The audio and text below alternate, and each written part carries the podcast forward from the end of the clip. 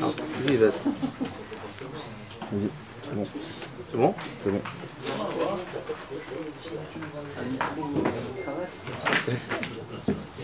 Tov, Shavua Tov, Shavua Tov. Alors désolé pour, euh, pour le, le balagan en termes de, de journée d'études. Euh, mais bon, ça faisait déjà une semaine qu'on n'avait pas étudié. Je me suis dit, je vais pas encore me priver de votre compagnie pendant une semaine. Donc, euh, donc on étudie ensemble Bezrat Hashem Motzei Shabbat Kodesh. Et Melave Malka, Ine, Mamshechim Bakdusha, on continue dans la sainteté. Vela Malo. Par contre, quand il s'agit du sujet du cours, alors on m'a posé la question sur quoi tu vas faire le cours? Le problème c'est qu'au moment où on m'a posé la question, je savais pas sur quoi on allait faire le cours. Et puis finalement, je me suis dit, pourquoi changer une kviout On fait le cours sur Parashat Shavua. Alors on fait le cours sur Parashat Shavua. Certes, ça va être un petit peu euh, en avance par rapport à Béchalar, qui ne sera lu que dans une semaine. Mais la malo, on se prépare. D'autant plus qu'on a commencé à rentrer dans l'ambiance Béchalar à Mincha, donc, euh, donc on peut y aller. On peut y aller. Et quand on parle de Parashat Béchalar, sans avoir évoqué la Parashat Bo, eh bien, j'ai envie de vous dire qu'il y a un plus. Même si notre première source, vous pouvez la voir déjà comme ça, vite fait, elle sera sur la paracha de Bo, pour nous faire rentrer véritablement dans Béchalar, mais il y a quand même un plus. Le plus, il est que la paracha de Bo, quelque part, eh bien, elle marque un espèce de temps d'arrêt. Disons, la deuxième partie de la paracha de Bo. À la fin de la première partie, la fin des diplés, il y a fait, et là on se dit, bah alors faudrait rentrer directement Allez, viens, on sort dans la mer Rouge. Et toute l'histoire de l'Ela Seder et tout ça, ça marque un petit temps d'arrêt. Nous, on n'aura pas marqué ce temps d'arrêt-là. Et directement, après les Makot, la sortie d'Égypte, comme on avait étudié il y a deux semaines, c'est-à-dire on avait étudié dans notre paracha de Vaera, quel était l'idéal de cette sortie d'Égypte, et bien maintenant, nous allons voir comment est-ce qu'on sort concrètement. L'année dernière, lorsqu'on avait étudié la paracha de Béchalar, on s'était concentré sur la toute, on va dire, on avait parlé de toute la paracha, mais on s'était concentré sur la première partie, à savoir la sortie concrète d'Égypte. Quels sont les différents membres du peuple juif? On avait mis en valeur les cinq euh, castes du peuple juif lorsqu'on sort d'Égypte, qui sont les mêmes dans notre génération aujourd'hui. On avait également mis en valeur quels étaient les différents enjeux de cette sortie d'Égypte, notre rapport avec Pharaon lorsqu'on essaie de sortir d'Égypte.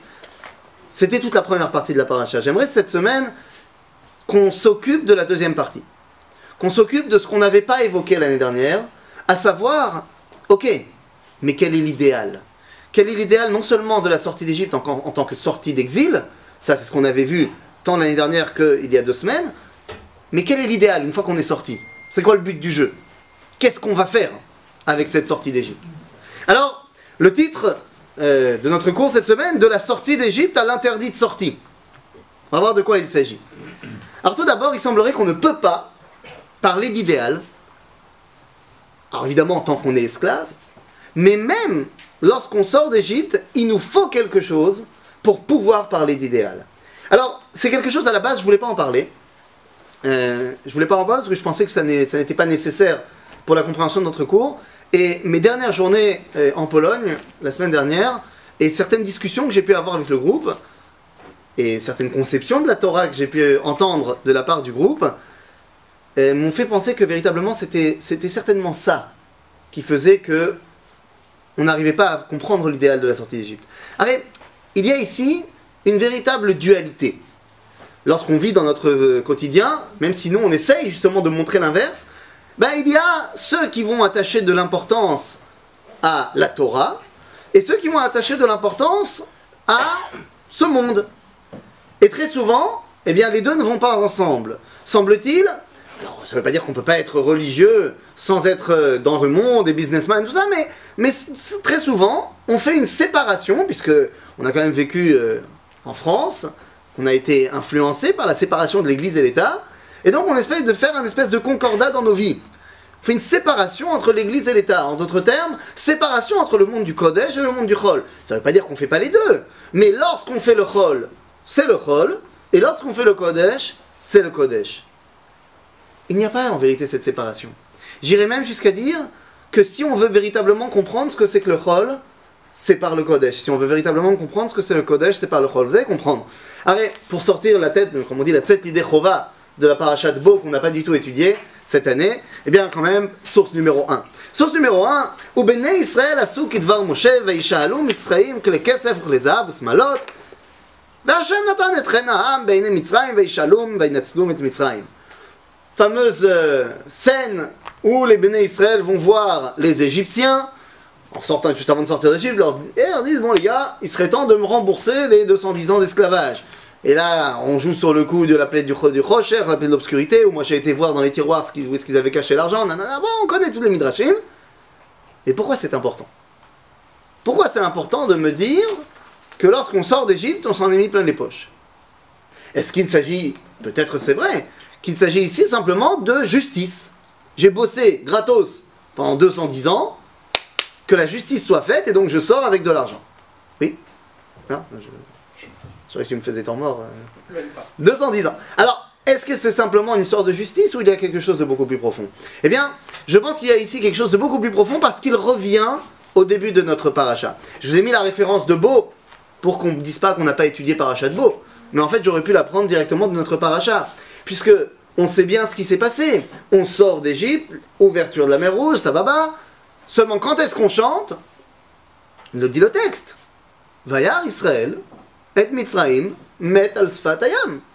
Rashi là-bas nous dira, bah oui, Dieu a fait remonter les corps des Égyptiens pour ne pas qu'on dise, ah bah non, on est sorti de ce côté, eux, ils sont sortis de l'autre côté, donc ils sont toujours en vie, ils vont nous poursuivre après en bateau.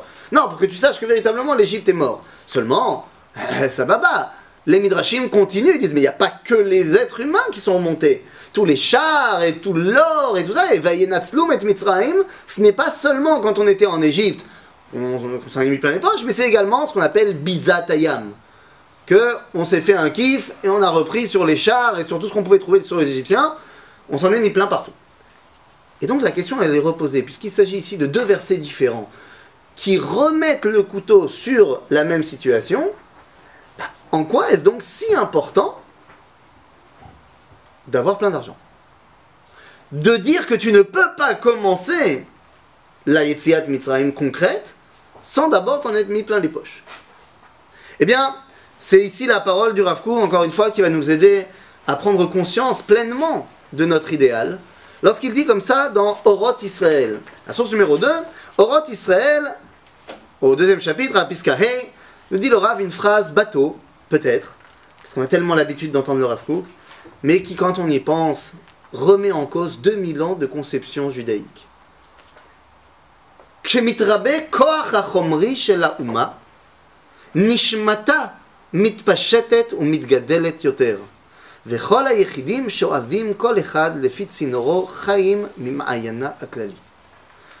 Traduction, parce que déjà en hébreu c'est pas facile, nous dit le Rav Kook, lorsque le peuple juif est riche, Shemitrabé Koach Achomri, lorsqu'on est riche, riche pas seulement avec le compte en banque, riche au niveau culturel, riche au niveau de l'éducation, riche au niveau euh, de, tout ce qu'on peut produire, Bachomri, la Neshama grandit.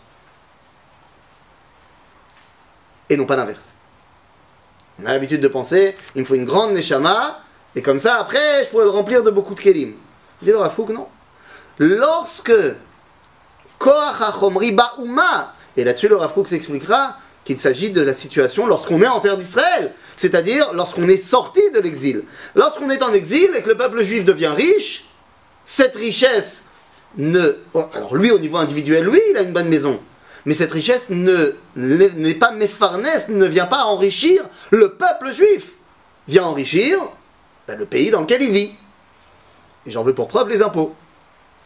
Lui, au niveau individuel, il reçoit de la grandeur, mais ce n'est pas la grandeur du peuple. Lorsque par contre le peuple juif sort de son exil et qu'il retrouve une identité de Oumma, de nation, alors, lorsque le peuple juif devient riche, alors ça lui permet de développer sa neshama. Évidemment, ça paraît tellement contradictoire avec ce qu'on a pu voir, entendre, étudier sur la personnalité de nos sages. On a vu plein, plein, plein de gens qui étaient mosré metanefesh, qui se tuaient les quatre veines pour étudier la Torah et qui n'avaient pas d'argent. Oui, mais ça, c'était encore une fois en époque d'exil. On dira le Talmud que depuis Rabbi, Rabbi Yehuda Anassi, donc la fin, fin, fin de ce qui pouvait rester de la Ouma Yehudite avant le début véritable de l'exil, eh bien, on nous a dit qu'on n'avait pas vu Torah ou Gdula bemakom echad. C'est-à-dire Torah, on a compris, Gdula, concrètement, Rabbi Odanesi, Baruch Hashem, il avait besoin de rien. Ça veut dire quoi? Ça veut dire que lorsque nous comprenons que la richesse du peuple juif n'est pas là seulement pour lui masquer le dévoilement de Dieu, mais bien au contraire pour le dévoiler, eh bien il faut se poser une question. Une question qui est un double tranchant. On pourrait très bien se dire, oui mais attention, là tu es plein plein plein de Chomriout, eh ben, tu vas complètement te couper d'Akadosh Baruch Tu vas penser que ça y est, je suis pépère, j'ai une grande maison, je vais regarder la télé toute la journée. Bien évidemment, c'est le double tranchant. Mais quand on comprend la réalité des choses, comment est-ce qu'on peut faire véritablement de la place à Da'at Hashem? Lorsqu'on est malade, fatigué et affamé Ou lorsqu'on est en bonne santé, bien, et qu'on n'a pas besoin de se poser la question comment je vais éduquer mes enfants parce que j'ai plus d'argent? On dirait le Rambam qu'il est évident qu'il faut d'abord être Achir pour pouvoir la Asok Bachorma. Et c'est pour ça que le top pour le Rambam, c'est il y a un moment où il n'y aura plus de faim, il n'y aura plus de guerre, il n'y aura plus de rien. Pourquoi? Pour qu'on puisse au sec Beda Hashem, pour qu'on puisse connaître Dieu. De là, on comprend que dans notre monde à nous, eh bien, il est évident que lorsqu'on est en situation de petitesse chomrit, eh bien, on sera en situation de petitesse rouhanit. Lorsqu'on sera en situation de grandeur matérielle, eh bien, alors, cette grandeur matérielle nous permettra de dévoiler la grandeur de la Neshama. Pas seulement comme je viens de le dire, parce que bah, j'aurais plus de, de, dire de, problèmes, euh, problèmes à niveau de maintenant par rapport à mes besoins quotidiens, mais tout simplement parce que, nous dit la Mishnah, Kelim Yafim, Bait Yafé, Isha Yafa, Marchivim Da'ato Shel Adam. Permettent à l'homme, alors avec un grand H évidemment, d'augmenter sa connaissance de Dieu. Semble-t-il qu'on ne peut pas comprendre l'idéal de la sortie d'Égypte que nous allons évoquer maintenant, si on n'est pas d'abord refait. C'est cette grandeur matérielle qu'on prend de l'Égypte qui va nous permettre maintenant de dévoiler le véritable enjeu de la sortie d'Égypte. Le vol de l'Égypte? Le, le vol? Pourquoi le vol? Parce qu'on leur a appris euh, là-bas D'abord, on leur a appris un petit peu ce qui nous revenait de droit. 210 ans, c'est quand même pas mal. On peut leur demander quand même, non? On leur a demandé. Vaïchalou סליחה? אני לא מבין. Reviens à la source numéro 1. ובני ישראל עשו כדבר משה, וישאלו ממצרים. Quoi D'abord c'est demander. C'est pas les hachil. Ok C'est d'abord l'ishol. Et puis même si après ils lui ont dit peut-être je te le rends dans deux mois, on verra. Dans trois jours. Dans trois jours. Voilà. Ça c'était à Pharaon. Le reste des Égyptiens on leur a pas dit ça. Tu sais pas ce qui s'est dit dans les Sichot Arbaïnaim. Vaïchalou. Donc d'abord ils ont demandé. Tout de suite, tu en fais des, voleurs. D'abord, ils ont demandé. Ensuite, il y a effectivement, à partir du moment où les Égyptiens mettent al sfatayam, il n'y avait plus personne à qui demander. Et dans la mesure où c'est une guerre, dans toutes les cultures de l'époque, c'est du tout à fait normal qu'il y a Biza après la guerre. Donc à ce niveau-là, il n'y a aucun problème. C'est uniquement en, en, ayant cette première étape qu'on peut comprendre quel est l'idéal de cette sortie d'Égypte. Alors quel est-il?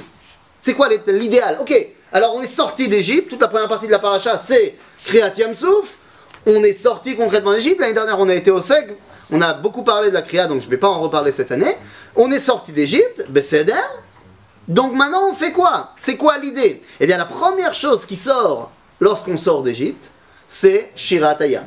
Et cette Shirat Ayam nous dira Rabbi Avraham ben Arambam, le fils du Rambam, nous dit N'essaye pas de comprendre toutes les dimensions qu'il y a dans la Shiratayam, tous les mots qu'il y a marqués dans la Shiratayam, parce que Zeshira.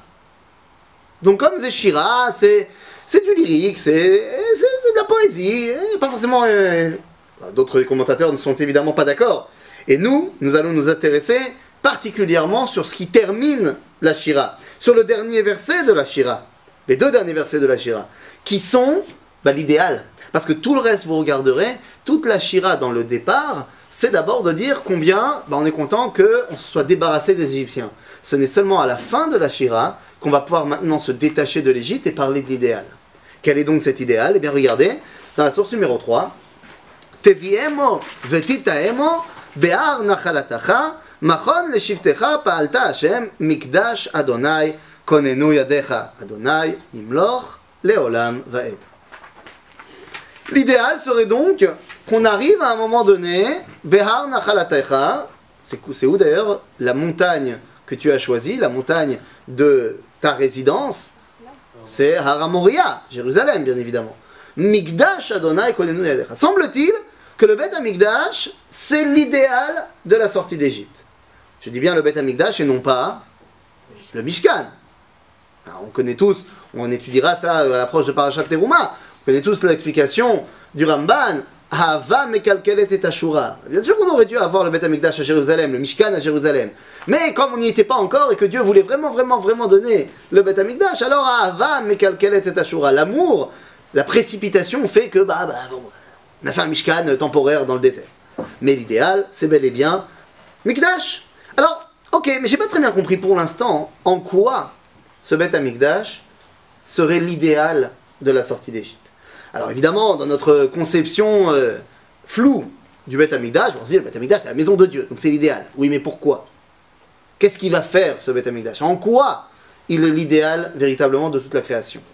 Eh bien, nous allons y aller les athlètes. La paracha de, ben, de Béchalar, dans laquelle nous rentrons maintenant, elle est très différente de la paracha que, de laquelle nous venons de sortir, de Barachat Bo, en plein de points, mais pour nous, en termes d'étudiants de la Torah, nous qui voulons apprendre la halakha, elle est très différente sur un point. La parashat Bo est pleine de mitzvot. Toutes les mitzvot relatives à Pesach, la Seder, plein de mitzvot. Dans la parashat de Béchalach, il n'y a qu'une seule mitzvah. Euh, euh, prenez exemple, toute la première partie de la paracha, c'est l'histoire de Kriyat Souf. Il n'y a pas de mitzvot là-dedans. Il n'y a qu'une seule mitzvah dans la paracha de Béchalach. Quelle est donc cette mitzvah? C'est une mitzvah assez particulière, puisque c'est une mitzvah lota assez, une mitzvah négative. De quoi il s'agit? Eh bien, regardez ici, dans la source numéro 4.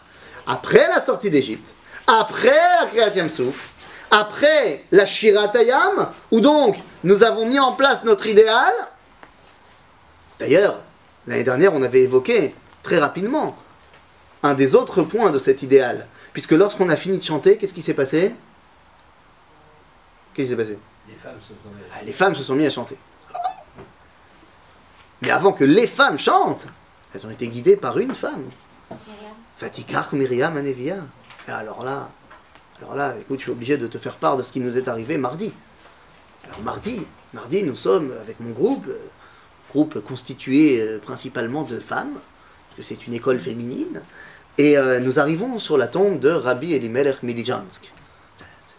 Zekdusha Eliona. Et on arrive là-bas, on est seul. On est seul, et donc je me déguise, je joue le chassid, leur explique la chassidoute, Rabbi Elimelech, on étudie un petit peu, tout va bien, Kol et puis à la fin, une fois qu'on a bien, bien fait ce qu'il faut, on a fait un tiche. Chassidoute oblige. Sorti quelques pizzourim, un peu de vodka tranquilloum, et on, a chanté. Qu'est-ce qui se passe dans un tiche? On chante. Et j'aurais appris un nigoun. Alors évidemment, eh il s'agit de femmes. Je ne leur ai pas donné un solo. J'aurais appris, bon de toute façon, j'ai toujours été persuadé que Kol Beisha Herva, on n'a pas le droit d'écouter une femme, c'est quand elle sait chanter. Mais là, en l'occurrence, j'avais pas de problème. Euh, c'était vraiment euh, un concept. Mais pour sortir la Tset Lidechova, comme on dit de toutes les chitotes, non seulement j'aurais pas donné de solo, on a chanté tout ensemble, mais puis en plus, j'avais mis Jonathan Razel dans la Madonna, dans la chanson, avec le haut-parleur à fond full volume, comme ça, il y avait Madonna. Voilà. Il y avait, il y avait tout ce que tu veux, dans le haut-parleur, il y avait tout ce que tu veux. Est arrivé à ce moment-là, pendant qu'on était en train de, de, monter spirituellement, sont arrivés un groupe euh, de jeunes juifs, euh, habillés comme un juif doit être habillé, pas comme moi, et euh, se sont mis à prier. Grand bien leur face, tu me diras. Seulement, au bout de quelques minutes, ils sont venus nous voir en nous disant qu'on les dérangeait. Écoutez, Shaharet Filot Loninalou, on a le droit de prier aussi. Nigun, c'est Tfila shel Neshama, nous dira Rabbi Nachman de Breslav. Oui, mais ce sont des femmes qui chantent. Et donc nous sommes rentrés dans un, dans un débat d'idées, dans le respect le plus important, euh, évidemment, qui se doit à l'endroit dans lequel nous étions. Euh, car lorsqu'il nous a fustigé de tous les noms, je lui ai dit, il m'a dit, tu te rends pas compte, nous sommes sur le tombeau de Noam Elimelech. Je lui ai dit, ah bon, c'est le Noam Elimelech Il m'a dit, évidemment. Je lui ai dit, alors d'abord, on parle Benoam. On parle avec euh, courtoisie, les athlètes, euh, puisque c'est ici qu'on est. Mais au final, mon argument final était, mais enfin, Vatikar Myriam une fois que je lui avais donné tous les arguments ilchatiques comme quoi on était Besséder. Mais à la fin, puisque la halakha, c'était pas, pas ce qui régnait euh, dans ce temple-là à ce moment-là, je lui ai dit, mais enfin, Vatikar Myriam Anevia et Atov Beyada. Myriam, elle a pris le tambourin et elle s'est lâchée. Il m'a dit, oui, mais elle a pris le tambour. C'était pour couvrir les voix de toutes ces femmes. Je lui ai dit, bien sûr, c'est vrai qu'un tambour, ça couvre les voix d'un million de femmes, c'est normal. Je lui ai dit, bah tu vois, bah, nous aussi on a mis la musique exprès pour euh, le tambour. Comment ça se fait que Myriam elle a chanté? Quoi, Myriam elle pensait pas qu'il y avait Kol Beisha Herva? Elle savait pas qu'on n'avait pas le droit de chanter devant les garçons? Hein? C'est pas un problème c'est un groupe qui chante. Oui, mais euh, alors, tu as raison, parce que là tu connais la halakha. Seulement dans le passage, il n'y a pas marqué d'abord que tout le monde a chanté. Va tikar Myriam Anema, va tachir la haine Myriam. Pour l'instant, elle est toute seule. Elle a tapé un solo au début. Derrière les femmes. Alors les femmes derrière, elles ont repris. Non, c'était tout derrière.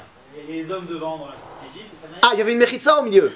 Ah, c'est c'est comme ça, il y avait une il y avait, ah ben voilà, ils étaient de l'autre côté de la mer, évidemment. Venez, on se lâche. Si ça vous fait plaisir, il y avait une mechitza. Et en fait, les garçons, ils avaient tous des atame osnaim, ils avaient tous des, des boules. Et, à kol beseder. Mais le problème, c'est que, qu'est-ce qui a marqué? La dikar meyam meyam, vataan, vataan, ce qu'elle dit? Vataan laem, Myriam. Si ça avait été aux femmes, il y aurait eu marqué la haine. Il y aurait marqué la haine. Donc c'est masculin.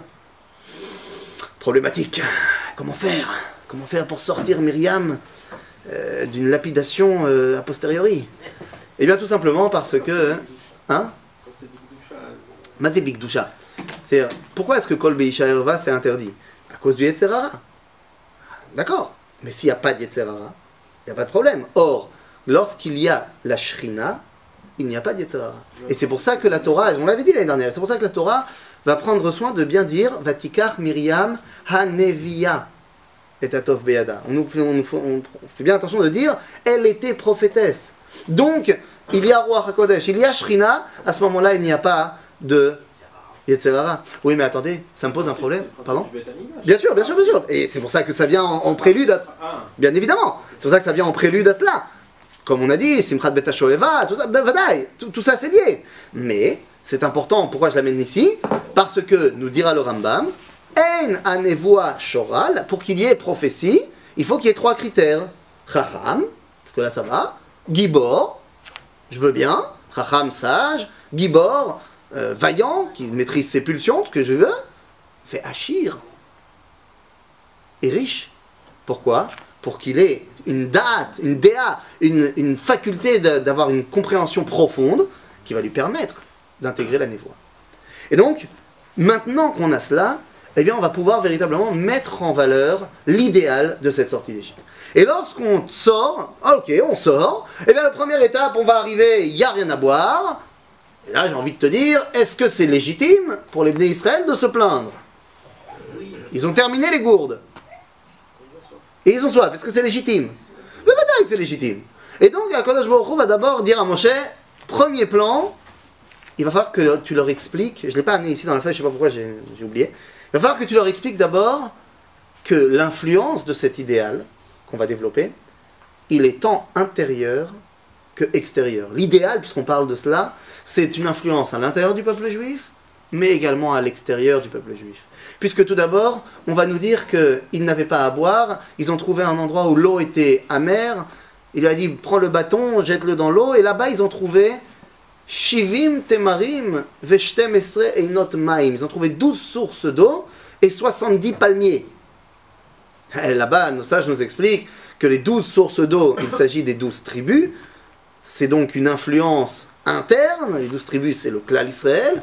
Et Shivim temarim, c'est Keneged Shivim askenim. Oui, mais attention, par rapport aux 70 sages. Mais ces 70 sages, pourquoi ils sont 70 Par rapport aux nations du monde. Et donc il y a évidemment une influence également qui doit être extérieure, puisque l'idéal d'Akadosh Baruch dans son monde, c'est de se dévoiler pas seulement à nous, mais par notre intermédiaire de se dévoiler également au monde entier. Alors c'est tout un programme. Mais alors quel est donc cet idéal? Eh bien, la Torah continue et nous dit que bon bah après avoir eu soif, bah, on a faim. Et donc il y a le fameux coup de la manne. L'année dernière, nous avions étudié que la manne était là pour nous apprendre quelle était l'identité profonde de nous. À savoir que lorsqu'on nous laisse et qu'on a confiance en nous, on fait la volonté d'Akadosh Baruch. On avait vu ça avec les versets par rapport au Shabbat et pas au Shabbat. Cette année, puisqu'on a compris quelle était notre identité profonde, eh bien, je voudrais aller un petit peu plus loin et dire ok, mais cette identité profonde doit dévoiler quel idéal? Eh bien, il est. La seule mitzvah de la paracha, elle est là. Source numéro 4. Reu kinashem natan lachem shabbat. Eh oui, on ne pouvait pas, un cours Motsei Shabbat, on ne pouvait pas ne pas parler de Shabbat. Reu kinatan lachem shabbat, al ken unoten lachem beyom ashishi lechem yomaim, shvu ishtartav al yetse ish mimekomo Beyom Hashevi. La seule mitzvah de la paracha, c'est la mitzvah qui nous dit tu n'as pas le droit de sortir Beshabbat. Alors, à l'époque, c'était une histoire de manne. Il y, y aura la manne tous les jours, et le vendredi, tu prendras double ration, parce que demain, il n'y a pas de manne. Donc, le problème, c'est que ça, c'est la seule mitzvah de la paracha, mais c'est quelle mitzvah? C'est quoi concrètement qui est interdit aujourd'hui? C'est sortir de la ville. Donc toi, tu dis c'est Issour Troumin. C'est-à-dire que je n'ai pas le droit de sortir. Ah, c'est autre chose. Attends, d'abord, attends, d'abord c'est quoi Troumin? C'est de dire qu'il y a une, une, Torah, que je n'ai pas le droit de sortir de mon endroit. On va voir qu'est-ce que c'est mon endroit. De mon endroit, de mon espace. J'ai pas le droit d'en sortir pendant Shabbat. Alors Troumin Mideoraita, c'est beaucoup, beaucoup, beaucoup. C'est très, très grand. Miderabanan, c'est 2000 amot, c'est à peu près un kilomètre. Le Seder. Ça, c'est Troumin. Mais toi, tu viens amener un autre Issour. Ils n'allaient pas chercher la manne à un kilomètre. Non, ça, ça c'est pas pour la manne. Ça, c'est Alietse Ishmi Mekomo, Bayom Hashevi. Ah, ok. Ok c'est, T'as pas le droit de sortir de ton Makom. Makom, ça va être donc, par rapport à l'endroit où ton campement il se termine, c'est Makom. Toi, tu viens faire allusion à un autre Issour. Parce que tous les rabbinim n'ont pas dit que ce verset-là venait nous enseigner Issour Troumin. Il y en a des rabbinim qui ont dit non, ça vient enseigner autre chose. Qu'est-ce que toi tu dis? Otsa'a. Parce que pourquoi la Torah elle t'a dit de ne pas sortir le septième jour? C'est pour pas aller récupérer de la manne. Mais quand tu allais récupérer de la manne, tu y allais avec quoi? Avec un seau, avec un panier, histoire de récupérer la manne. Donc, ce serait sortir quelque chose du Reshut c'est-à-dire d'un endroit qui est fermé, un endroit qui appartient à tout le monde, qui est ouvert. Et ça, c'est interdit. Pardon Le désert, c'est pas un non, mais là, tu es pas dans le désert, tu es dans le campement. Ok? Donc, ce serait Issour Otsa'a. Il y a donc ici la base du Shabbat. Comprenez-moi bien, c'est la première fois qu'on nous parle de Shabbat dans la Torah. Ne venez pas me dire, oui, mais le Midrash nous a dit que Moshe, déjà en Égypte, quand il était prince d'Égypte, il a inventé le Shabbat. Certes, et c'est pas marqué dans la Torah. Ne me dites pas non plus, oui, mais les Babyloniens antiques avaient déjà inventé le choupatou bien avant le Shabbat. Et vous auriez raison. D'ailleurs, c'est quoi le choupatou? C'est Shabbat version babylonien. C'est-à-dire qu'avant notre Shabbat à nous, les Babyloniens antiques avaient un jour de Shabbat qu'ils appelaient le Yom HaShupatou, qui se faisait également une fois tous les 7 jours. Mais pas comme nous tous les 7 jours, le 1er du mois, le 7 du mois, le 14 du mois, le 21 du mois et le 28 du mois. Ok Tous les 7 jours. Maintenant, ils voyaient ça comme une- un jour extrêmement méayem, un jour très dur, très... c'est un jour terrifiant. Pardon Du 28 au 1er, comment ils faisaient Ouais, enfin, je sais pas, ils se débrouillent. Euh, Non, peut-être que c'était pas le premier, c'était que le 7. Euh, L'homme chané. Mais Kitsour, c'était euh, un jour extrêmement dangereux. Il liait d'ailleurs ce, ce, ce Yom HaShupatou avec l'étoile Shabtai, à savoir. Shabtai en français Non, Saturne. Sat- c'est Saturne. Saturne.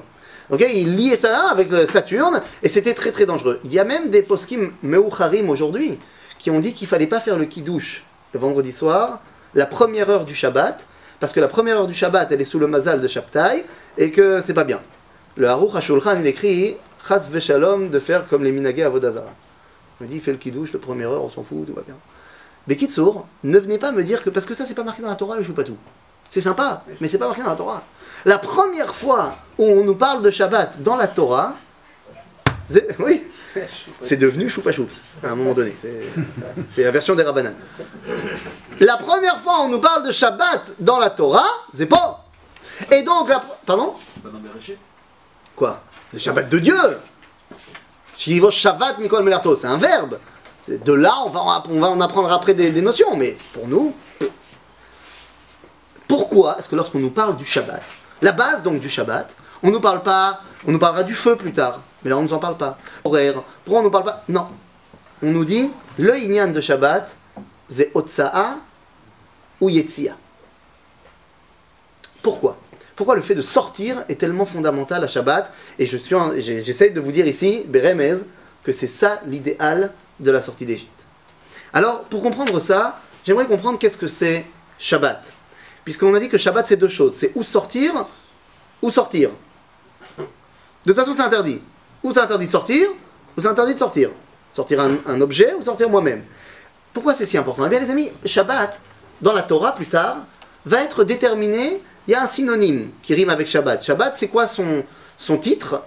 Comme toutes les autres fêtes, elle porte un nom.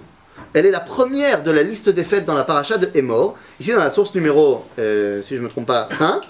Il y a marqué Veidaber Hashem el Moshe Emor, Daber el Bnei Israël va'amarta alehem, Moadeh Hashem asher tikreu otam mikrae kodesh. Elehem moadai. Shachet yamim blablabla. Bla, bla, bla. Shabbat est la première, la première de la liste des Moadim. Et Moadim, malheureusement, c'est traduit par le mot fête. Seulement, c'est tout sauf une fête, Moed. Fête, c'est Chag. Moed, ça vient de quel mot? Hein De quoi, de quoi Ça vient de quel mot d'abord en hébreu De quoi La Hamod. Euh, Lo. La Hamod, c'est Amida. C'est pas, c'est pas Moed. Ah, tu dis Mishon Ed. Yafé, aval lo, aval yafé, b'chol zot. C'est pas mal. Moed, c'est milachon. Le verbe, c'est leivaed. Vaad. Euh, Vaad bait. Copropriété. Rassemblement. Ou plus important, en hébreu, on n'arrive pas forcément à le dire, donc on va le dire en anglais. Moed, c'est une date. C'est un rendez-vous. Une pgisha. Ani mitvaed. Ok? Je, me je rencontre la personne en face de moi. C'est-à-dire que Shabbat est le premier des temps de rencontre avec Dieu. Ah, c'est fait. Donc ça veut dire que Shabbat, c'est le moment où je rencontre Dieu dans le temps. Semble-t-il que donc Shabbat, c'est Gdushat Azman. Je ne vous apprends rien. Le seul problème, c'est que c'est appelé Moed.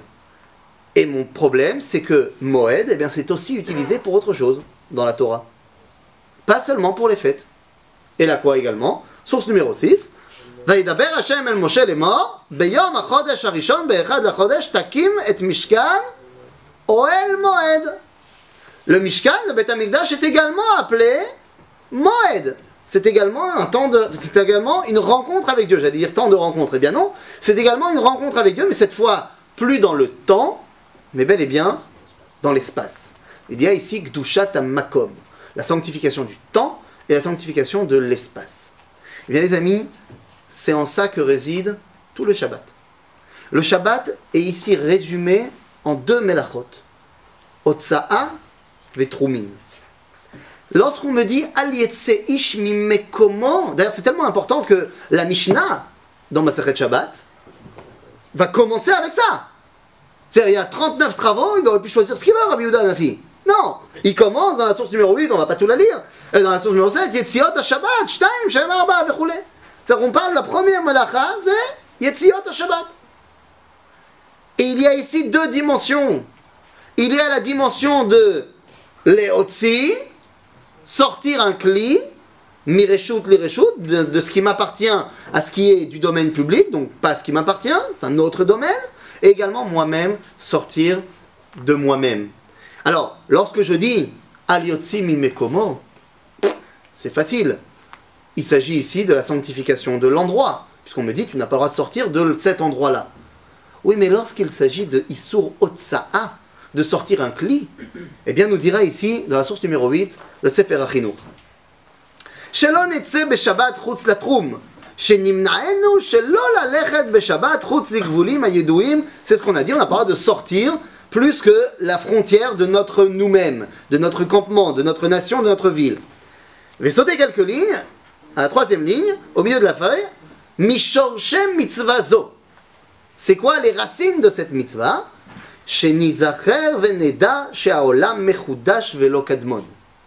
Que le monde a été créé. Il faut se rappeler que le monde a été créé. En quoi? Eh bien les amis, le monde entier, la création du monde.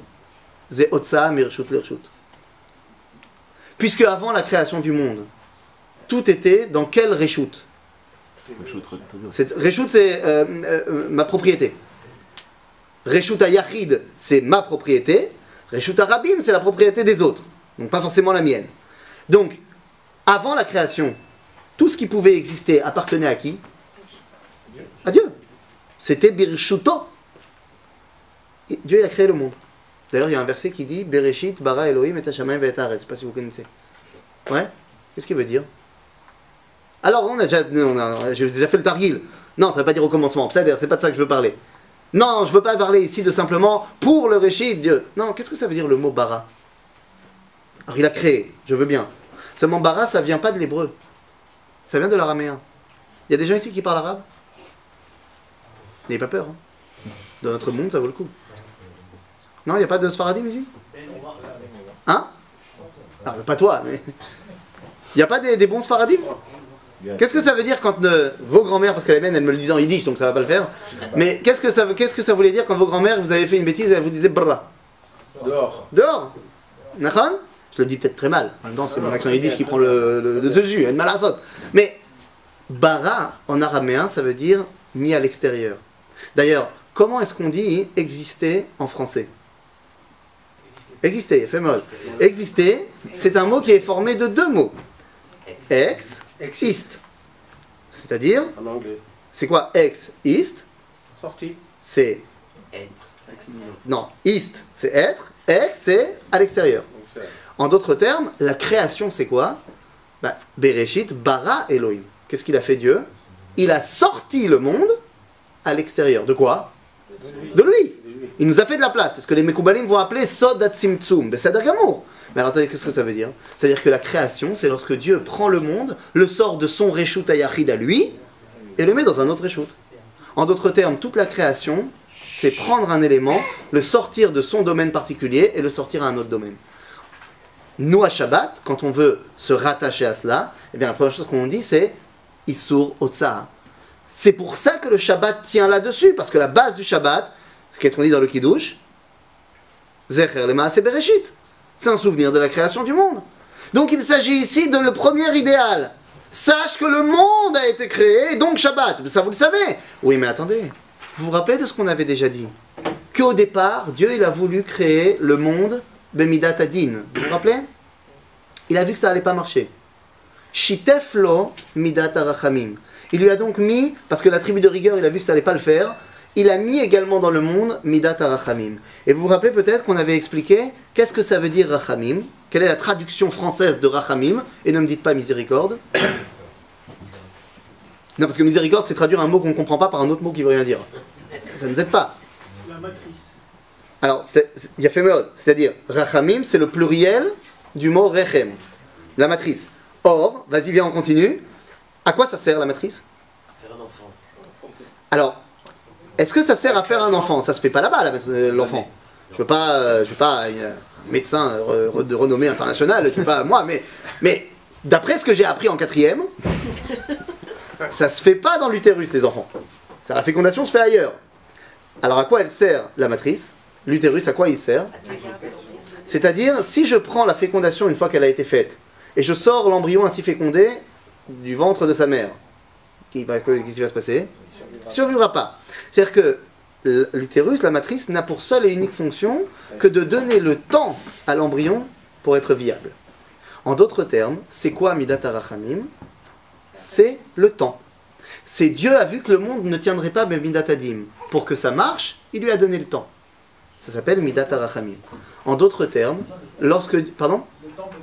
Le temps qu'on réussisse à la mode Adin. C'est-à-dire le temps qu'on réussisse à justifier notre existence. C'est une gestation en fait. Exactement. Donc, ça veut dire que la création en elle-même, la création en elle-même, c'est quoi? Ça veut dire que... On peut pas travailler. C'est quoi la création en elle-même? C'est Kdushat Azman. D'un autre côté, la création me permet de comprendre que ici, il y a une Kedusha, puisque Dieu m'a mis ici. il y a donc également Gdushat Makom. Et je commence à comprendre qu'est-ce que ça veut dire l'idéal de la sortie d'Égypte. L'idéal de cette sortie d'Égypte serait donc de relier les deux. La Kedusha qu'il y a dans le temps et la Kedusha qu'il y a dans l'endroit. Ah ah Alors peut-être que c'est ce que voulait m'expliquer Rabbi Elimelech de Lijansk d'Afka, hein, dans le passage qu'on a cité tout à l'heure, regardez une deuxième fois dans la source numéro 3, que l'idéal de cette sortie d'Égypte nous a été mentionné à la fin de la Shira, Vetitaemo. On avait parlé seulement du Beth Amikdash. Seulement il y a ici deux dimensions. Teviemo, lavo, venir, il est venir, c'est-à-dire Gdushata Makom, la sanctification de l'endroit, Vetita Emo, Milachon Netia, de planter quelque chose qui, pour que ça marche, demande du temps. C'est une notion qui nous vient directement de la botanique. Donc on comprend qu'il y a besoin ici de temps, et d'amour, et de lumière, et d'eau, pour que tout pousse. Il y a donc ici ces deux dimensions qui sont représentées. La Kedusha qu'il y a dans le temps et dans l'endroit serait donc, une fois qu'elles sont réunies, l'idéal de la sortie d'Égypte, voire même l'idéal de la création. Mais comment? Eh bien tout d'abord, des fois, pour comprendre comment les choses, eh bien on arrive à les comprendre et à prendre conscience de leur importance quand quoi? Quand on les a perdus. Vous savez que la vie d'un juif est régie, qu'on le veuille ou pas, par la halakha. Or, la halakha, elle nous a été compilée dans plein d'ouvrages sympathiques. Parmi eux, l'ouvrage qui est devenu certainement le plus célèbre de tous, c'est quoi? Shulchan Aruch. On s'en fiche de savoir qu'il y a peut-être seulement 5% du peuple juif qui suit le Shulchan Aruch. Je parle même chez les religieux. Même chez les religieux, personne ne suit véritablement le Shulchan Aruch.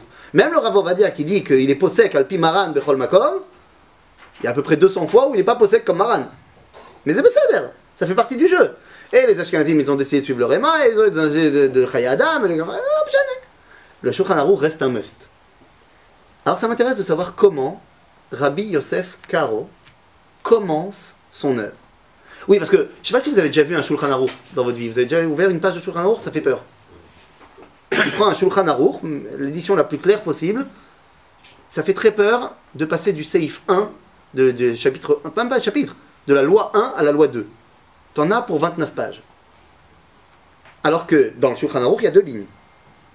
Mais, Malasot, depuis 400 ans que le Shulchan Aruch a été écrit, il y a eu aussi le Réma, et ensuite on a reçu des autres commentateurs, encore d'autres commentateurs, encore d'autres commentateurs. Parce qu'à la base, vous savez que Rabbi Yosef Karo lui-même, il a découpé son Shulchan Aruch en 30 parties. Pourquoi? Il le dit dans son introduction. Il dit comme ça, chaque juif pourra avoir toute la Torah, Keshulchan à Aruch, comme une table dressée, il pourra chaque jour du mois revenir sur toute la loi, sur toute la loi juive. 30 jours, une partie par jour, comme ça c'est pépère. Voilà, ça c'était le projet. C'était l'idée. Comment il commence le Shulchan Aruch Shulchan Aruch il commence comme ça, et n'oublions pas que c'est la halacha. C'est-à-dire, c'est pas de la philosophie. Rabbi Yosef Karo décide que ça sera ça la première loi du judaïsme. Regardez ce qu'il écrit dans la source numéro 9. Yidgaber Ka'ari. Yidgaber Ka'ari, la amod baboker la avodat boro. Tu seras puissant comme un lion pour te lever le matin et faire la volonté de ton créateur. Après une visite que je n'ai pas pu échapper aux eaux avec mes enfants, j'ai été voir le Rav dans son bureau. Je lui ai dit Yidgaber Ka'ari? Il y a quelques jours, avec mon fils, on a vu le roi lion. Quand on est arrivé aux eaux, il m'a pas lâché. Gaber Kahari, on a perdu deux heures et demie pour voir le lion, pas Gaber du tout. C'est- Ah, il m'a dit, il m'a dit, non, il n'y a pas marqué Yakum Kahari. Parce que Rabbi Yosef Karo, il savait bien qu'à ce moment-là, euh, tu dors 20 heures par jour. Mais si déjà, Yid Gaber Kahari, c'est-à-dire quand le lion il est réveillé et qu'il se bat, hein, Besséder. Alors, Zori Yidgaber Kahari, ok, Besséder. Mais ça, c'est pas important. Ça, on va dire que Yidgaber Kahari, Sababa, Bekef. Allez, on est comme un lion, ça nous fait plaisir le matin. Mais la suite, Sheyehu, Me'orer Ashachar. Et c'est une halakha. Que lui, moi, toi, on soit celui qui réveille le matin. Et non pas que le matin me réveille. C'est pas le coq qui me dit que c'est le début, c'est moi qui lui dis coco, on y va.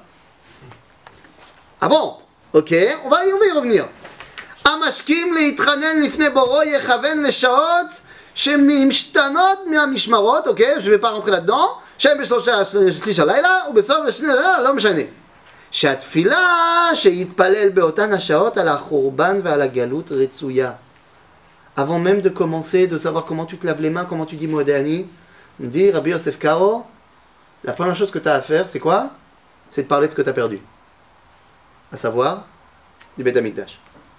Semble-t-il que si tu n'as pas compris que c'est ça que tu avais perdu, tu n'as pas compris quel est l'idéal du judaïsme. Et ça se passe quand? Chez Yorer Hu et Ashachar. Quand nous on va se lever, pourquoi? Pour déterminer quand est-ce que le temps commence.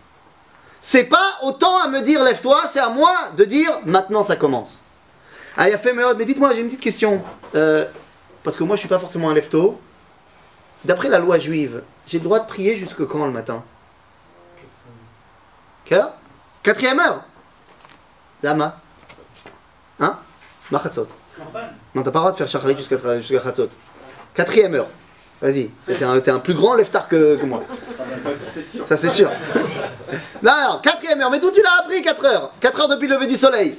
D'où, d'où, d'où on a balancé 4 heures? De quoi, de quoi? Corban. Et c'est Corban Ouais, Je m'attends, moi. Tamid Shel Shachar.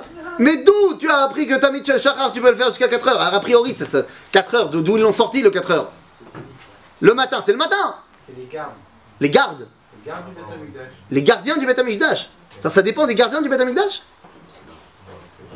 Non, qu'est-ce qu'elle dit la Mishnah là-bas Kamelachim Kamim be'arba shaot. Ok, parce que les rois se lèvent à 4 heures euh, après la levée du soleil, c'est pas comme les autres qui travaillent. Enfin, du moins, c'est comme ça que moi j'ai toujours compris cette Mishnah. Qu'effectivement, les rois, comme ils se lèvent plus tard, et qu'on veut qu'eux aussi puissent prier, alors, eh bien les amis, la source numéro 10, ici, va nous remettre les idées en place. Parce que tu as raison que c'est à cause du Korban Atamid, mais d'où ça vient que le Korban Atamid, on peut le faire jusqu'à 4 heures? Je dois vous dire très honnêtement, euh, ça a été très compliqué de préparer le cours parce que j'étais euh, en Pologne, j'avais pas souvent de, temps Berklal pour le faire. Et, euh, et je suis tombé sur un. euh, dans, l'idée que j'étais en train de creuser ici, de mettre en place, je suis tombé sur le Midrash, et je vais vous dire la vérité, je l'avais jamais lu. Je l'avais jamais lu ce Midrash. Il est incroyable. Il est incroyable. Tout simplement incroyable. La source numéro 10, c'est même pas un Midrash euh, sorti de nulle part, c'est c'est- c'est c'est du Midrash officiel. Regardez ce qu'il nous dit. Dans la fin du livre de Michelet, qui est écrit par Shlomo Amelech, le dernier chapitre de Michelet commence en disant Divrei Lemuel, Melech al Yerushalayim. Ce sont les paroles de Lemuel. Vous avez déjà entendu parler de Lemuel? Hein, non hein Grand pote à toi, hein Nous dit le Midrash. Ada ou dirtiv, Divrei Lemuel, Melech. Lama nikra Shlomo Lemuel. Lemuel, c'est Shlomo Amelech. Lama Regardez ce que dit le Midrash, c'est incroyable. Amar Rabbi Ishmael, באותו הלילה שהשלים שלמה מלאכת בית המקדש, vous imaginez le concept C'est la nuit où Shlomo a terminé le Beth Amikdash. C'est-à-dire demain matin, il y a quoi Chanukah Amikdash. C'est-à-dire demain matin, c'est le premier Korban Atamid de l'histoire du Beth Amikdash du Baït Rishon. Il y avait eu dans le Mishkan. Mais ça sera le premier Korban Tamid du matin du Beth Amikdash. Beota Laila Nasa Bitya Bat Paro.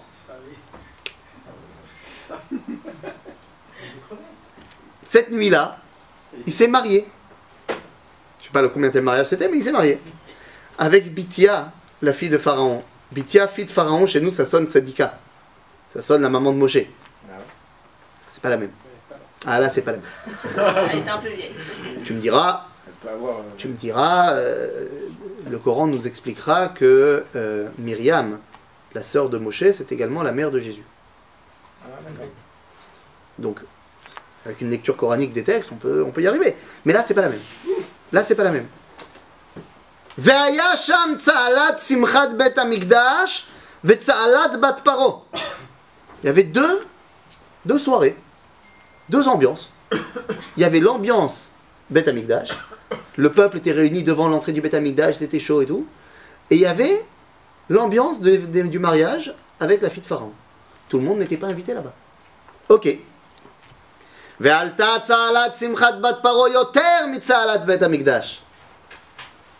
Il s'était plus ambiancé là-bas. Ok. Tout le monde, pourquoi c'était plus ambiance là-bas? Parce que, tu vois, ça valait plus le coup d'être pote euh, à la messiba du roi. Ah bon? Ben on va voir. Olechach nikra lemuel. C'est pour ça qu'il s'appelle lemuel. Chez Ishlich ol malchut shamayim me'alav. Qu'il a enlevé la royauté divine de chez lui. Kelomar lama lo el. Pourquoi pour lui un dieu? C'est pour ça qu'il s'appelle lemuel. Comprenez la puissance de ce que c'est Shlomo est en train de partir en cacahuète À la veille de l'inauguration du Beth Amikdash Mais attendez, ça va beaucoup plus loin.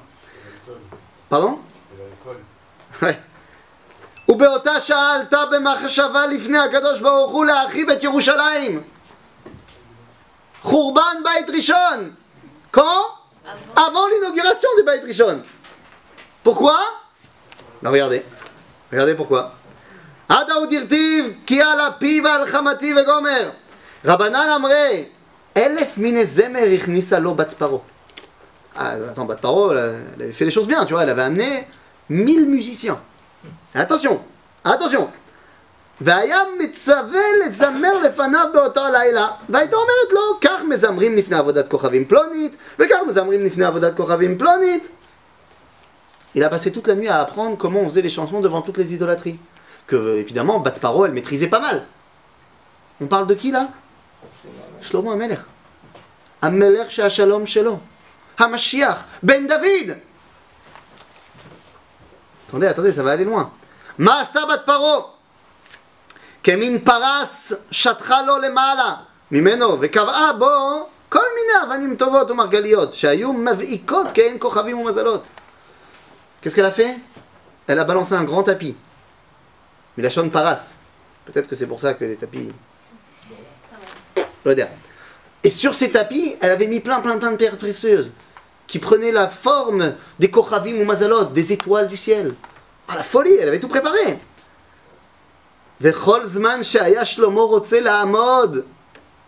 Et à chaque fois que Shlomo il voulait partir, l'amod mais à Simcha Azoti. Pour aller où? Simcha Bet Qu'est-ce qu'elle faisait? היה רואה אותם הכוכבים והמזלות והיה ישן לו עד ארבע שעות. Il a tellement fait la teuf qu'au final, il s'est endormi. Jusqu'à 4 heures après le lever du soleil. Ah non, attendez, vous croyez quoi Il s'est réveillé parce que c'était 4 heures, il y avait marqué dans la Mishnah qu'il fallait se réveiller après 4 heures. Il se réveillait pas Il se réveillait pas, אז מה? אמר רבי לוי אותה היום נתקרב תמיד בארבע שעות ועל אותה שעה שנינו מעשה היה ונתקרב תמיד של שחר בארבע שעות c'est de là que ça vient mais c'est pas bien alors mais attendez ça va plus loin pourquoi il s'est réveillé finalement והיו ישראל הצבים שהיה יום חנוכת בית המקדש ולא היו יכולים לעשות מפני שהיה ישן שלמה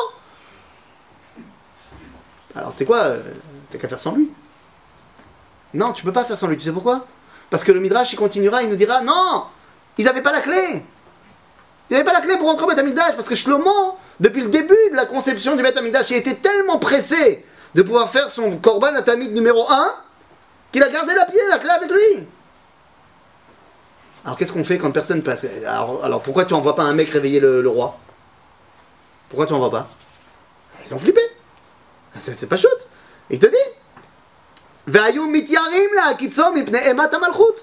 והיו מתיירים להקיצו מפני אימת המלכות. Ils avaient peur d'aller le réveiller, parce que bon, c'est le roi quand même, on sait pas comment il va se lever. Donc qu'est-ce qu'ils ont fait Quand il n'y a pas le choix, il n'y a pas le choix, qu'est-ce qu'on fait Par la maman. Maman, si tu nous regardes. Ils ont été chercher maman. Ils ont été chercher Bathsheba. Et là, c'est parti. הלכו והודיעו לבת שבע אמו. והלכה והלכה היא וקיצתו והוכיחתו. הדאו דרטיב מסע אשר יסת- יסתרו סליחה עמו. אמר רבי יוחנן מלמד שמה? Qu'elle lui en a mis une comme ça, une comme ça. Ah là là, je vous ai pas mis tout le midrash. Je vous ai mis juste la première ligne pour le kiff. Shema Shekefatato imo al amoud. Elle l'a chopé contre le mur. Et lui a dit Ok, va amralo. Ma'beri akol yodin she'avicha yireh shamayim haya. Quand tu commences comme ça, tu sais comment ton père il était Je vous ai pas mis la fin parce que Kavod pour Shlomo Ameler. Parce qu'il a pris cher. Ah là là, il a pris cher. Toute une page du Midrash, il a pris cher. Et là, elle s'est lâchée, maman.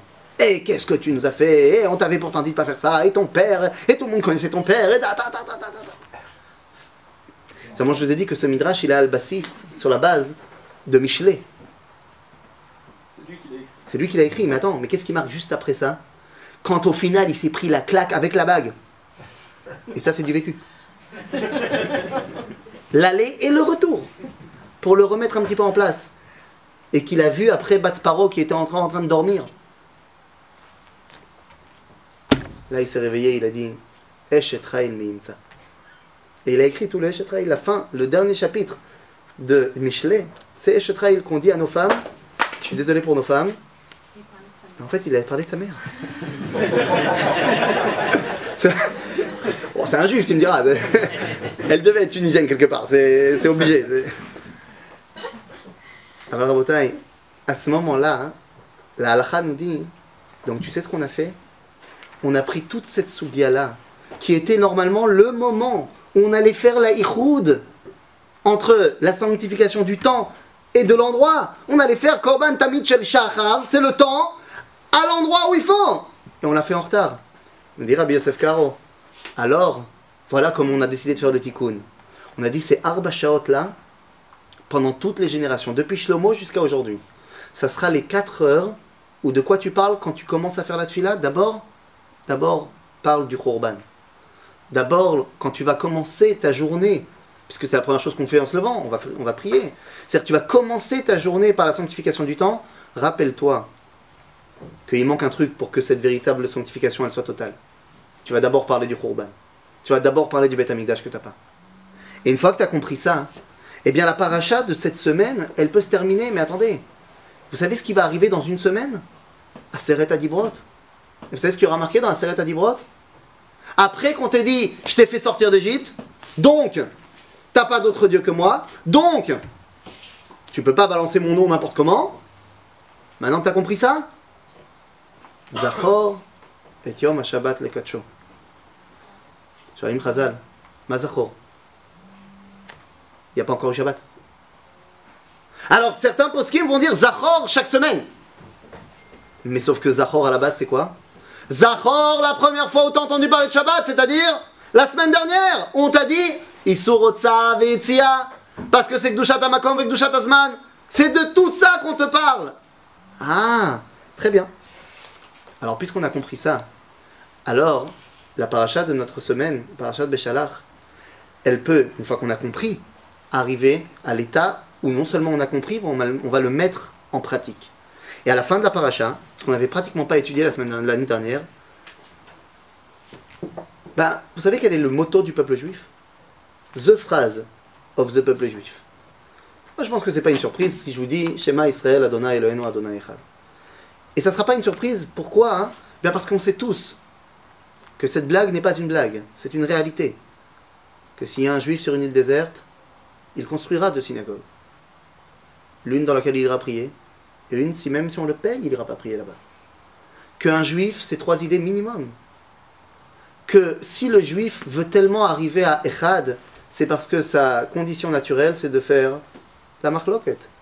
Arrête, la Gemara nous dira ici dans la source numéro 12, dans Maseret Ta'anit, Ki ivru yeh kitim verau kedar, shalchu veitbonenu meod. Nous dira la Gemara, Kitim, les hommes des îles, ont comme dieu principal dans leur avodazara le feu. Alors que Kedar, qui sont les hommes du désert, ont comme dieu principal l'eau. Dira la Gemara très simplement parce que chaque homme met comme idéal ce qui lui manque. Dans les îles, ils ont plein d'eau, donc ce qui leur manque, c'est le feu. Dans le désert, ils ont plein de feu, ce qui leur manque, c'est l'eau. Donc si nous, notre mot d'idéal, c'est Shema Israël, Hashem Eloheinu, Hashem Echad, c'est que c'est véritablement vers cette unité qu'on veut tendre. Mais de quelle unité il s'agit? Lorsqu'on avait déjà évoqué cette phrase, on a parlé de l'unité au sein du peuple juif, on a parlé de l'unité Kodesh Vechol, tout ça on en a parlé. Aujourd'hui, j'aimerais qu'on aborde un autre mémad, une autre dimension de cette unité. Unité entre le temps et l'espace. Rabotai, C'est pour ça qu'on arrive à la fin de la paracha, va y avoir Amalek. Va y avoir Amalek, va yilachem in Israël birfidim. Amalek vient nous faire la guerre. Ok, ça va pas. Va yomer Moshe dit Yoshua, bechar lanu anashim, be'Amalek. Je vais pas rentrer sur la guerre elle-même, où Moshe dit à Yoshua, le Rosh, le Rosh Yeshiva, Yoshua, le Talmud. On va pas parler du fait que donc quand on regarde la Torah et les Mefarshim, et quand on regarde les Shoftim, les Shmuel, ceux qui vont faire la guerre, c'est les Talmidei Yeshivot. Ils avaient certainement pas compris qu'on avait le droit de pas aller à l'armée parce qu'on est à la à. À l'époque, ils avaient pas compris ça. Je vais pas parler de ça aujourd'hui. Je veux juste savoir, il est où Moshe pendant la guerre Hein Ah, sur le rocher. Il est, il est là-haut. Regardez la suite. ויאמר משה ליהושע בכלל אני רוצה להילחם בעמלק ומחר אנוכי ניצב על ראש הגבעה ומטה אלוהים בידי ויעש יהושע כאשר אמר לו משה להילחם בעמלק ומשה ואהרון וחור עלו ראש הגבעה והיה כאשר ירים משה ידו וגבר ישראל וכאשר יניח ידו וגבר עמלק On connaît l'histoire, Moshe lève les mains, quand il lève les mains ça marche, quand il lève pas les mains ça marche pas. La Mishnah demandera comment ça, les mains de Moshe font la guerre. Non, c'est quand Israël regardait vers le ciel, il a fait. Moi ce qui m'intéresse c'est un autre truc qui est marqué ici. C'est qu'au moment où Moshe il est comme ça, à un moment donné, il faiblit. Ah oui, c'est fatigant d'être comme ça toute la journée. Donc il faiblit, alors qu'est-ce qui se passe? Eh bien regardez. Il est. והיה כאשר ירים משה ידו וגבר ישראל וכאשר יניח ידו וגבר עמלק וידי משה כבדים. C'est dur Parce que quoi, c'est dur de lever les mains Ouais, surtout quand tu sais ce que tes mains elles représentent. Qu'est-ce qu'elles représentent Regardez. ויקחו אבן וישימו תחתיו וישב עליה. ואהרון וחור תמכו בידיו מזה אחד ומזה אחד. ויהי ידיו אמונה עד בוא השמש. C'est quoi les mains de Moshe Emouna.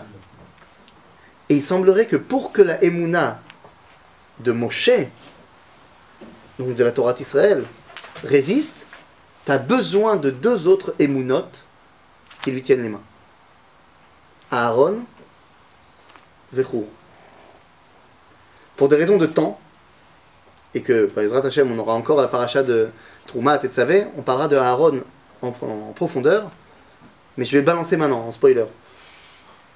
C'est quoi ces deux émounotes qui servent au final à ce que la Torah de Moshe puisse triompher? Vous connaissez euh, deux autres émounotes monothéistes qui, d'après le Rambam, on n'a pas de se moquer d'elles parce qu'elles ont permis à des milliards de personnes de se rapprocher des notions du monothéisme et du messianisme? Vous avez entendu parler du christianisme et de l'islam? Alors, pour des raisons de temps, je ne vais pas évoquer maintenant Aaron qui représente le christianisme. On, fera, le fera quand on parlera de Troumat et de Savé. Mais Khour, lui, il représente l'islam. C'est-à-dire une émouna qui n'est pas prête à aller pacher. On n'est pas mitpacher, on n'est pas prêt à faire de concessions. D'ailleurs, comment ça se fait que après on ne reparle plus de Khour Vous savez, Khour, il va être avec Aaron, celui que Moshe va désigner quand il va monter 40 jours, 40 nuits. Et quand il redescend, il n'y a plus de Khour. Pourquoi? Parce qu'il s'est fait tuer. Pourquoi il s'est fait tuer? Parce que quand ils ont demandé eh, Koumase Elohim, ils ont dit euh, il a dit Oh, qu'est-ce qui se passe? Il n'y a pas. Il n'est pas prêt à aller pacher, il n'est pas prêt à faire de concessions. Il s'est fait tuer pour ça. Une religion qui n'est pas prête à faire de concessions, bichlal, par rapport à sa Emouna. Aujourd'hui, on sait ce que ça veut dire.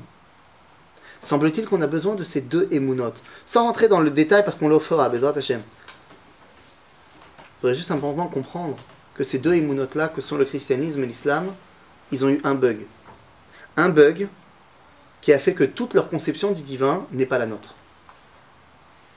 Chacun, à leur manière, ont changé la dimension du Shabbat. Arrêt Shabbat, si je ne me trompe pas, c'est Al Yetse Ish Mimekono Bayom Ha Shevi'i. Les chrétiens, pensant qu'ils étaient déjà arrivés dans le monde idéal, pensant que le Messie était déjà arrivé, alors ils sont déjà, d'après eux, rentrés dans le monde dans de ce qu'on appelle le Yom Shmini. Ils ont donc décalé le Shabbat le jour d'après. C'est devenu le dimanche. Les musulmans, qui dans leur point de vue pensent qu'on n'est pas encore arrivé, Bichlal, au moment où on peut véritablement dévoiler l'histoire, ils ont déplacé le Shabbat au Yom HaShishi. On n'est même pas encore dans le temps où on peut commencer à dévoiler les choses.